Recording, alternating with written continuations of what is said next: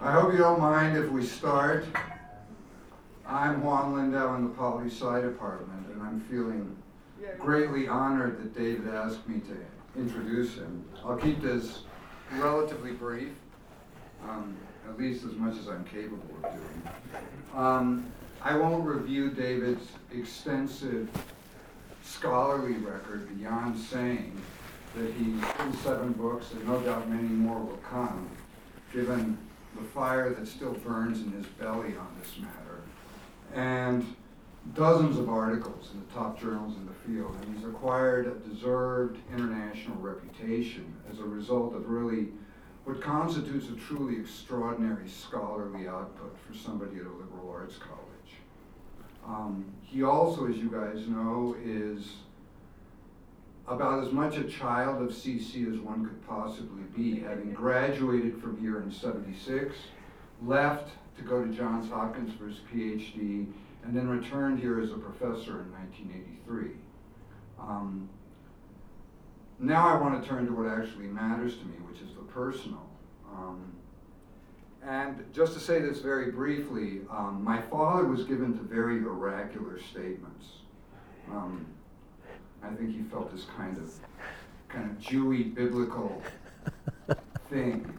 And when I was a wee lad, he said to me, Knowledge is the mother of all profound insights.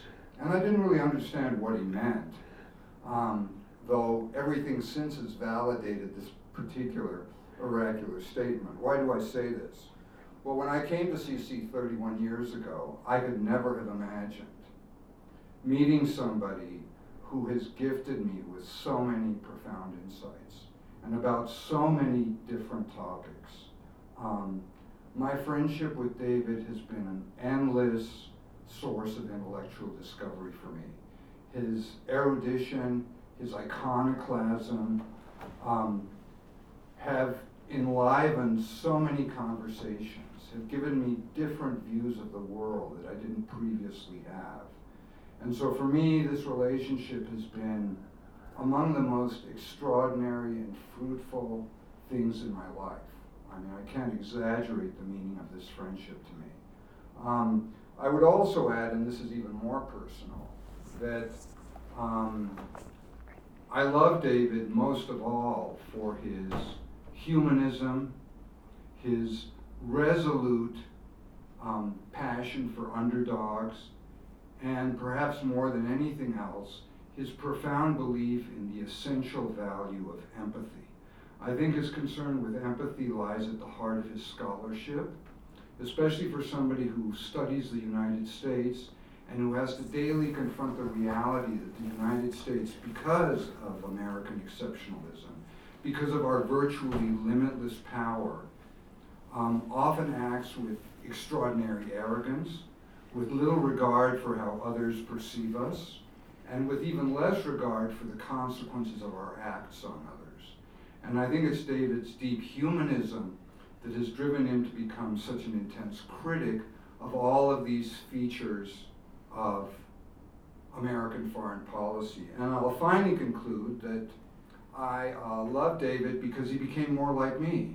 Um, when I arrived here, I thought that Ronald Reagan was the most horrifying president in American history, and I soon discovered that David had voted for him. And I thought, holy cow, I've not only landed in Colorado Springs, but now I'm hoisted on this conservative petard.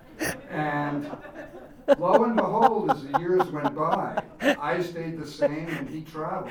And we've now arrived at the point of relative congruence on a host of matters. So I celebrate his on that note, David Hendrickson.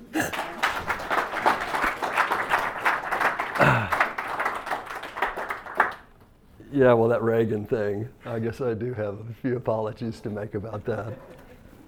I thought you were going to embarrass me. You practically made me cry.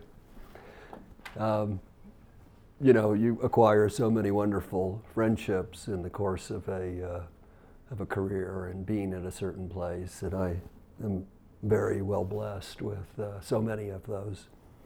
Uh, so many of you who are here. Um, I've learned so much from you. And um, so that, uh, that's a wonderful thing. I was uh, happy that Jen Sides gave me the prompt of, you know, what would you say if this is your last lecture ever? And uh, not at CC, not anywhere else, but, you know, the end, finito. Your last will and testament. So I put it off for as long as possible thinking about that. Um, considering this existential question, it's been nagging me, you know, eating at my innards. Uh, how to put all my effort and all my knowledge, such as it is, into digestible, bite sized exemplars of universal truth to be uh, passed on down the ages, if any of you care to relate what I've said today to others. So, um, I want to say a few things about teaching. Uh, as a professor, um, you know, it is really fun to teach, or can be. And uh, I, I learned so much from not only my colleagues, but also my students. Um, you know, every year in the tutorial, you would get a masterpiece, and then frequently several really first rate productions. And, uh, you know, the, the, the, sophomores were less likely to come up with things. And it's true that when you had the four inch stack of papers to grade, it was a little forbidding. But, you know, there really is nothing better than talking over a subject with a student. And they have this sort of spark of curiosity and insight and see how to do something. And uh, to see that develop, you know, and, and then to read the grand productions uh, doesn't happen all the time, but it happens enough to make it an extremely rewarding career. Uh, I guess the main thing that I really enjoyed the most was the paper consultations on the golf course. You know, I'd play golf with a couple of students and would work through the problems and achieve a magnificent breakthrough in organizing the thesis and then drink too much, you know, at the Patty Jewett Bar and Grill. So uh, that was good. Thank you for putting up with my unconventional methods by way of instruction. That's my first thought. Um, my second thought is um, you must remain faithful to the mission of the Liberal Arts College. Uh, we seem to have gotten the idea that this institution can set itself against and above the larger society, becoming an isolated outpost, like a habitation on Mars, that can sustain itself in a forbiddingly hostile environment. And I don't believe that. I don't think that formula works over time. But you'll be pleased to learn that I don't intend to vent about that subject today. Besides, I don't have much to say that's original. You can read all about it in the collected works of Michael Oakeshott and Timothy Fuller, if you wish. Instead, I'm going to vent about international relations and American foreign policy, my specialty, and then draw a few lessons, my five point plan for saving this country and the whole human race from folly. And uh, I think I can do that without much consequence. Uh, one of the things I was struck by when I went to China is that the intellectuals didn't have much freedom, but they had a lot of power uh, in America, you know, if a professor sounds off, criticizes the government, it just passes off into the ether. But in China, if a professor criticizes the government, the world shakes. The mandate of heaven, you know, comes crashing down. And uh, they, uh, my advice to the Chinese government is uh, let them think freely and speak, then ignore them. That works great here. And uh, that's my advice to them. Now, uh, as to what it is, the subject matter of international relations, uh, there are some in my field who define that rather narrowly, with a very strict view of the methods deemed scientific. And not so, I say. Um, one 19th century international lawyer said the requisite study, the requisite knowledge for the study of international law and politics was all history, all philosophy, and all law. And I think that's just about right, but I would extend it a bit further, open it up to whatever is relevant to the subject matter. now, there you go. So, here on this slide, I think we find the variety of intellectual inquiries in which students of international relations must uh, immerse themselves. And the central objective to which all those arrows point is uh, what Aristotle called phronesis wisdom about the field of international relations that seeks an integrated consideration of the is and the ought, facts and values, empirical theories, and normative boundaries. Uh, now, it's my proposition that all of these fields of study uh, are necessary to the subject and must be considered as belonging to it. Uh, the slide is a, my own elaboration of a letter that John Adams once wrote on what you needed to study in order to become a diplomat. Uh, though I've, I've, extended it a bit beyond what he said. And uh, in defining the object of study in this way, I, I don't want to step on anyone's toes, uh, as each of these areas of understanding has their own specialties. they might laugh if an upstart, if they heard that an upstart professor had said that they were all simply a subfield of the larger field of international relations. an act of academic aggrandizement to rival the worst conquerors in history. Rat that bastard out to the dean of the college. Uh, but I don't mean it that way. I, I just mean that they are part of the inquiry that must be conducted. They're integral to the subject of international relations, and if from the vantage point uh, the experts address problems common to the field, as all of them do some of the time, though not necessarily all the time, well, then they're fellow travelers in the common inquiry and should be considered soldiers, nay, at times commanders uh, in this international relations enterprise. I think of two books that I've read recently by Jennifer Pitts, Boundaries of the International, and uh, Perry Anderson, The H Word on Hegemony. Marvelous books both by historians, um, but as enlightening as anything that a political scientist has written on the subjects. So we want a discipline that enables us to espy a comprehensive understanding, that is, to reach for wisdom, even though when we start up the mountain, we realize that we're not likely to get there. Certainly, if we define the subject as broadly as I have. But uh, you know, sometimes you can look up uh, and uh, to those who have, and be grateful for the view. And one, be, one would be hard pressed to say which of these specialties is most important because they're all important. The situation resembles what in agricultural science is called Liebig's law of the minimum. It holds that growth is dictated not by the total resources available, but by the scarcest resource, a limiting factor. So if you deprive them of one crucial nutrient, the rest suffer and they wither and die. No nitrogen, no nothing. Even if you load your plant life up with all sorts of other good stuff. And you know, thinking about that, I'm forced to admit that we wouldn't fall, all fall down in ignorance if comparative politics, my brother Lindau's specialty, were thrown off. But what would be the point of doing that? Um, the truth is, we should be wounded in our understanding if any one of these rich veins of knowledge were to lie unexploited or ignored, something big would then be missing. I would note parenthetically that our dear departed colleague, Andrew Price Smith,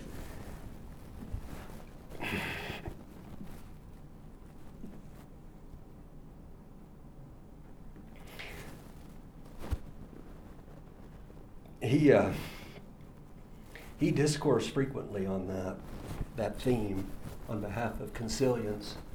That was the, one of the first ideas out of his mouth when he came here. And uh, he pursued that. He was a great advocate of uh,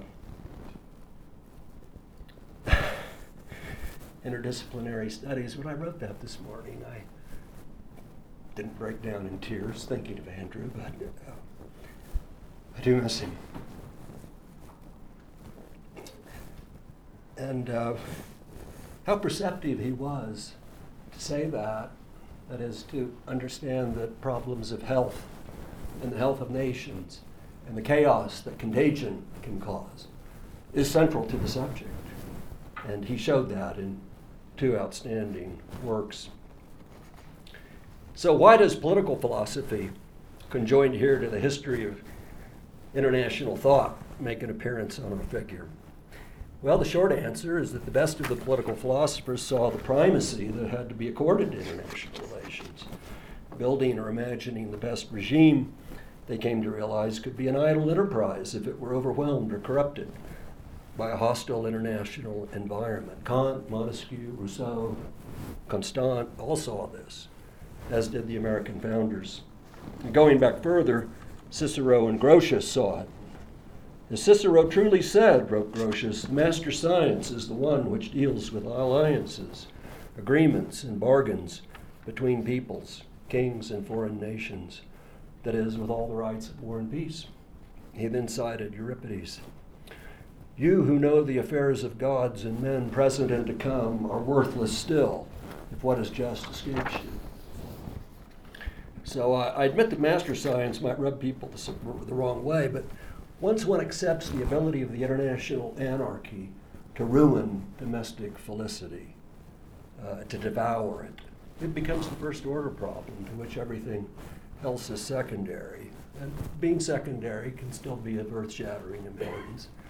Uh, so it's no derogation of anything to put IR at the top, but solve that big problem and much happiness and felicity may follow, but fail to solve it and the conditions of a better existence have their legs taken out beneath them. So, how are we doing on that score? That is, in solving the war problem? Not so well, I think. I think we've entered a very dangerous period. We have a renewed arms race and renewed ideological competition.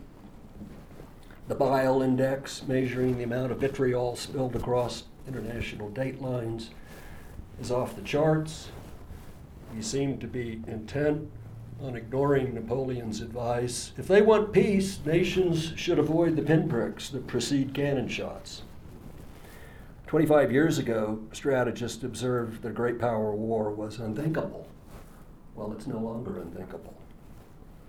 Uh, for the last two decades, I've counted on the Democrats to push back against Republican warmongering, but now uh, they're as belligerent as Trump is. So that's not a good omen. What's the remedy for this? Is it a 15 carrier battle fleet or new bases in Poland or dominance of space? No, none of these things. I say it consists of a return to liberalism. That is, to a liberalism that once was but is no more. Now, what liberalism is or has become is a big question book might not, a book might need to be written on that topic by someone who has a lot of time on his hands. Um, now the key point I want to make to you is that we find the foundation of the liberal approach to international relations in the thought of Thomas Hobbes. Now, that may seem like a crazy idea, as Hobbes is universally known in my discipline of international relations as an amoral warmonger. I think this misreads Hobbes. Hobbes, it seems to me, as a philosopher of peace, his crucial contribution was his total rethinking of the natural law tradition. Hobbes' reformulation totally recast that tradition and put it on an entirely different basis. Next slide. So here we have Hobbes' formulation of the uh, laws of nature, which I've abridged and summarized, uh, unfortunately doesn't quite fit. Uh, for the 21st century, um, fairly straightforward set of commands seek peace, distribute liberty equally, keep faith, be grateful, avoid revenge and punishments, keep it to yourself. Their right is as good as yours submit to arbitration, and in some the golden rule, do not that to another which thou wouldst not have done to thyself. Now, Hobbes' conception of this is not natural law as that term was traditionally understood. His version came not from on high, but from man and his existential condition, figuring out how to survive. Crucially, too, Hobbes understood the laws of nature as theorems concerning what conduceth to the conservation and defense of themselves. I mean, they weren't there to improve your character, though if you followed them, it probably would, but to save your butt. They were for security. Uh, these laws, which he also elsewhere summarized as justice, gratitude, modesty, equity, mercy, and the rest, he said these were the means to peace. And the science of them he considered the true and only moral philosophy. Uh, now, I think that these come pretty close to objective truth. And uh, if one thinks about um, why that's the case, all you have to do is reverse them and think about the converse. And uh, imagine a situation in which everyone claims more than their share when they display hatred and ingratitude towards others, when they set themselves apart from the human race and claiming special rights unique to them alone, when they use force whenever they feel like it. If you wanted to demonstrate these undemonstrable propositions, you would need to highlight in your argument the ways in which injustice and gratitude, immodesty, inequity, and mercilessness conduce to the good society. I don't think we can do this. It's obvious where such perverse rules would lead, isn't it? Now, it's true, of course, that people may interpret these commands in different ways. In certain circumstances, the rules themselves might point to contradictory courses of action. And reflection on this point illustrates to me that the difficulty we face in arriving at normative truth is actually very similar to the difficulty we face in arriving at empirical truths. The problem is not that there are no objective moral truths, it's that there are many of them, and we lack the objective criteria to order them. Uh, but it may be a lot easier to arrive at normative truth than empirical truth. I think that we can all agree that murder is wrong, and that's a lot easier than determining the causes of the First World War about every historical episode, there's a dozen different interpretations, and they proliferate. Uh, consensus is never reached. Whereas, with regard to basic normative questions, we actually do have a basis for reaching agreement, even across civilizations. And even though those civilizations may order those truths in a somewhat different fashion. Well, you all are probably wondering what all of this has to do with international relations. And uh, the answer is that Hobbes laid the foundation of the law of nations in these maxims derived from the law of natures. He wrote, The laws of nature were nothing other than the law of nations. Uh, the expressions were synonymous. Uh, both Pufendorf and Vattel in the late 17th and 18th century take him up on that proposition. Hobbes doesn't really pursue it, uh, interestingly enough.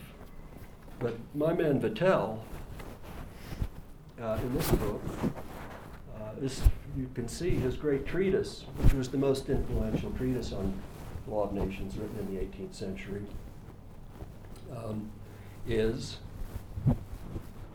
the principles of the law of nature applied to the conduct and affairs of nations and sovereigns. Uh, Vattel modifies Hobbes' teaching while adopting it. He, based his system on Pufendorf's great insight that natural right and international right are not restricted to Christian nations, but are a bond between all nations of whatever religion they may be, inasmuch as every nation is a moral unit of the great human society.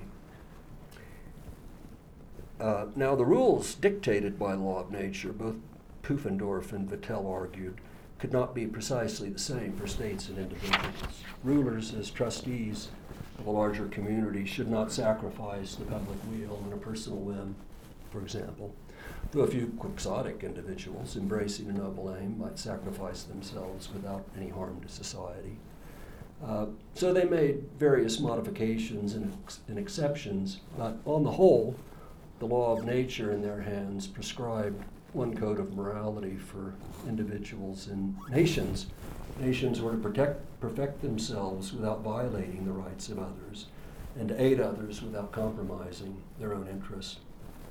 Now, this conception of the law of nations is given a marvelous expression in Montesquieu's Spirit of the Law, where he says, The law of nations is by nature founded on the principle that the various nations should do to one another in times of peace the most good possible and in times of war the least ill possible without harming their true interests. So for them, the right of preservation, self preservation, is fundamental, was shared by all. but it was to be limited in its exercise by the equal correspondent rights of other states growing out of the same primeval right of self preservation.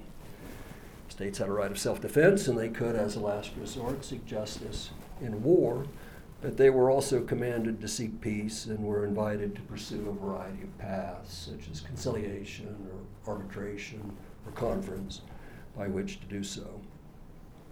The essential idea was to establish friendship on the basis of equality and the reciprocal respect for right, not superiority and dominance.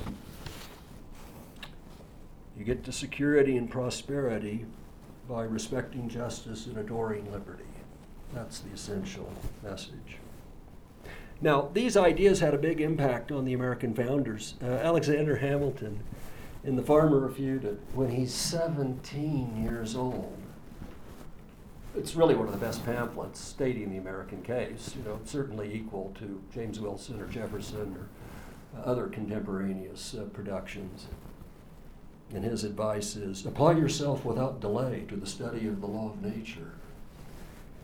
Jefferson bases his appeal in the Declaration of Independence also on the laws of nature and of nature's God.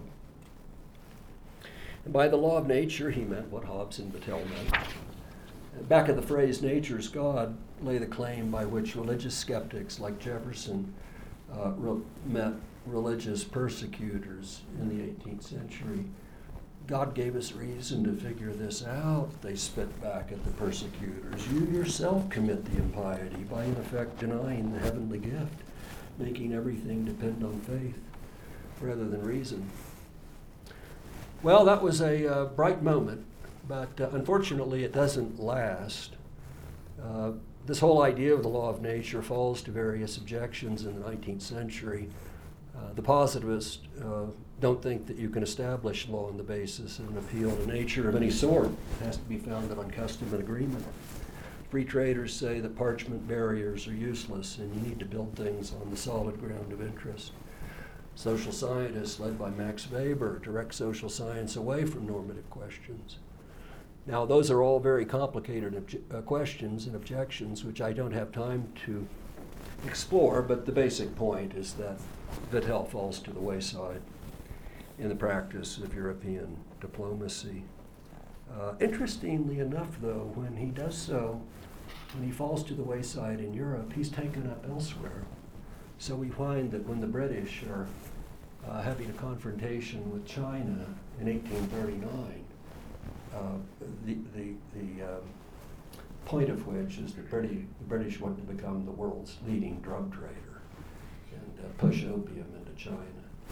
And uh, the Chinese uh, spokesman uh, gets a, a, translation from Vattel and says, You can't do this. Um, well, that didn't make a of, big impression on the British. Uh, when the French were going into Algeria, French uh, general violated the capitulation, and uh, he was met by this uh, tough pamphlet by an, an, Algerian saying, you know, you can't do this. And he quoted Vattel to him, relying upon the translation in Arabic. Uh, but the big revival of Vattellian ideas comes in the 20th century. You can see that in the League of Nations Covenant uh, and also in the United Nations Charter here again, a slideshow. There we are. Principles of the United Nations Charter. Sovereign equality, refraining from the threat of force, inviolability of frontiers, territorial integrity, peaceful settlement of disputes, non intervention, respect for human rights, etc. Now, all of those principles may be found in Vattel, every single one of them. Uh, the UN puts them on a different basis of explicit consent by the signatories. It creates a different institutional mechanism to realize them. But they're essentially Vattellian ideas as they describe the normative order of international society. And their essential teaching is that political leaders should attend to these normative commitments and stay within them if they wish to conduct a prudent foreign policy. Now, to me, that doesn't seem so difficult. Um, it's like telling an individual, Improve yourself through study and avidity and gumption, but don't rob banks or break into your professor's office to steal the test. You know, stay within normative constraints while pursuing your interest. Simple, right? Well, in statecraft, not so simple. Uh, now I want to return, uh, turn to uh, discuss the relevance of these uh, considerations for American foreign policy. Another slide. The Golden Rule. How does that stand? Well, you'll recall when Ron Paul in 2012 proposed the Golden Rule at a Republican debate in South Carolina, they practically booed him off the stage. Uh, their right is as good as yours? Nope, can't happen. Our rights are more important than their rights. I mean, when, in your recollection, has a discussion of foreign policy focused on the question of the rights of hostile states? Does it ever happen? I don't think it does. Should. Avoid revenge and punishments. That's a good one. Well, the whole American penal system is in violation of this. And lots of episodes in foreign policy are mostly in violation of this rule. Uh, I've learned recently, I didn't quite appreciate it at the time, that when Karzai was installed as the ruler of Afghanistan in December 2001, uh, after that Loya Jirga process, as it was called, uh, the Taliban came to him, many, many leaders, and said, We're willing to give up. We'll go back to our villages. And what did the United States say? No, that's unacceptable. We're going to destroy them. And they tried to destroy them, they blew them up. Frequently, as they were coming to turn in their arms. And what did we get from that? Well, a 20 year insurgency that we've lost. And I think that really the reason for that is to be found in the violation of Hobbes's ideas of punishment. We were looking back, we said, they let up Osama bin Laden onto their territory. Now, they didn't have any idea about what bin Laden uh, wanted to do. They weren't part of that, even though they may have known about it. But they were willing to give it up. And we said, no, we have to punish. I think we were looking back instead of looking forward. Avoid hatred and contempt. Well, you know, that's the national pastime. Uh, this is just a constant in our uh, thinking about foreign countries and foreign rivals. Submit to arbitration, uh, that's for the little guy. Uh, we make the rules but are not bound by them ourselves. Seek peace? Well, sometimes, to be sure, but on a number of occasions, uh, not at all. So I would say that one or two such violations would be a cause for concern, but the multitude strike one with terror to paraphrase our good friend Edmund Burke. Now, at last, I come to the five lessons. Uh, the first lesson is that the great American consensus that it is our mission to spread democracy and human rights everywhere via either military or economic coercion is in standing contradiction to the law of nature and of nations as it is also in standing contradiction with the UN Charter and with the philosophy of international relations held by the founders. Now, to say this is not at all to denigrate human rights and democracy. The ideas that we associate with it freedom of the press, of speech, of religion, representative government, the equality of the rights of the citizen, the peaceful transfer of power by elections, and the rule of the majority are indeed precious things, marvelous discoveries that promised, when they were first announced, a much better way of doing political things. They're things to be cherished, undoubtedly, but they dictate a responsibility in citizens to prevent these precious beliefs and practices from defilement at home, not to extend them forcibly abroad. The latter is an illogical inference that finds no support in those now distant thinkers who first imagined uh, liberal democracy. They thought you changed the world by setting a good example and sh- showing the way that things work best. Then they would emulate you. Uh, it's also a violation of the natural rights of the people invaded, a fact which, once grasped, helps illuminate why it failed so completely. This leads me to my second point. Um, in human affairs, the wound that injustice makes lasts longer and strikes deeper than any other. Uh, those scholars and leaders who say that justice doesn't matter in international relations are mistaken. Uh, and the point is not the normative one, it's the empirical one. It's the way the world works. Um, they look at the question from the standpoint of the powerful. But to see its force, you have to look at it from the standpoint of those whose rights are violated. Uh, the whole history of the German problem is wrapped up uh, in that uh, proposition. The Germans all remembered throughout the 19th century what France and Napoleon had done to them. And they felt it gave them a pass to act badly, which they then proceeded to do. Um, but that wound that they felt and suffered during the Napoleonic Wars was the thing that drove them. Every increase in their power in the 19th century was a kind of reproach to the French. It led to a very, very bad thing. Uh, my third lesson is that the most important legal and ethical rules for statecraft are themselves also prudential in character. Uh, Hobbes was onto that proposition too. Uh, that is, they're birthed in some previous misfortune of the human race. And the subsequent command of the law at a basic level simply le- registers the lessons of experience. So we're to think of them like guardrails or speed bumps on a mountain road that prevent you from going off, that keep you reasonably within the straight and narrow.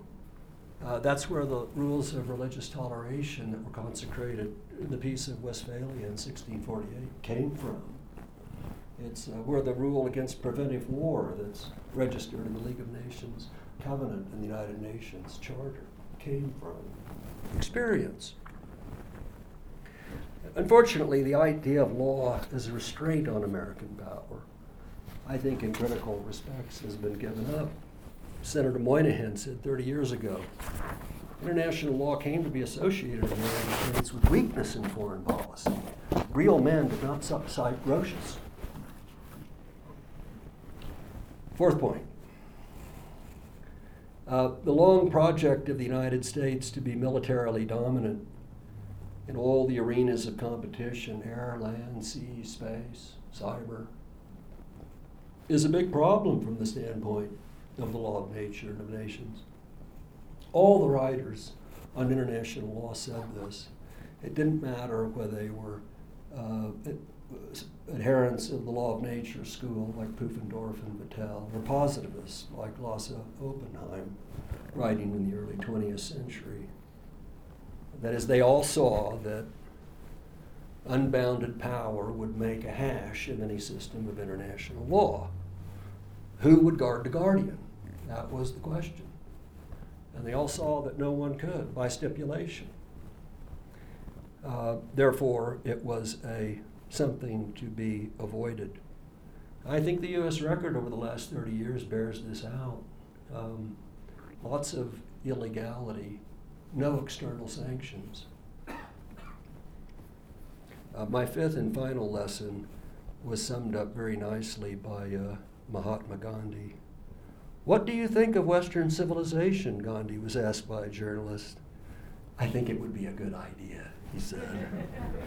Yeah, well, me too.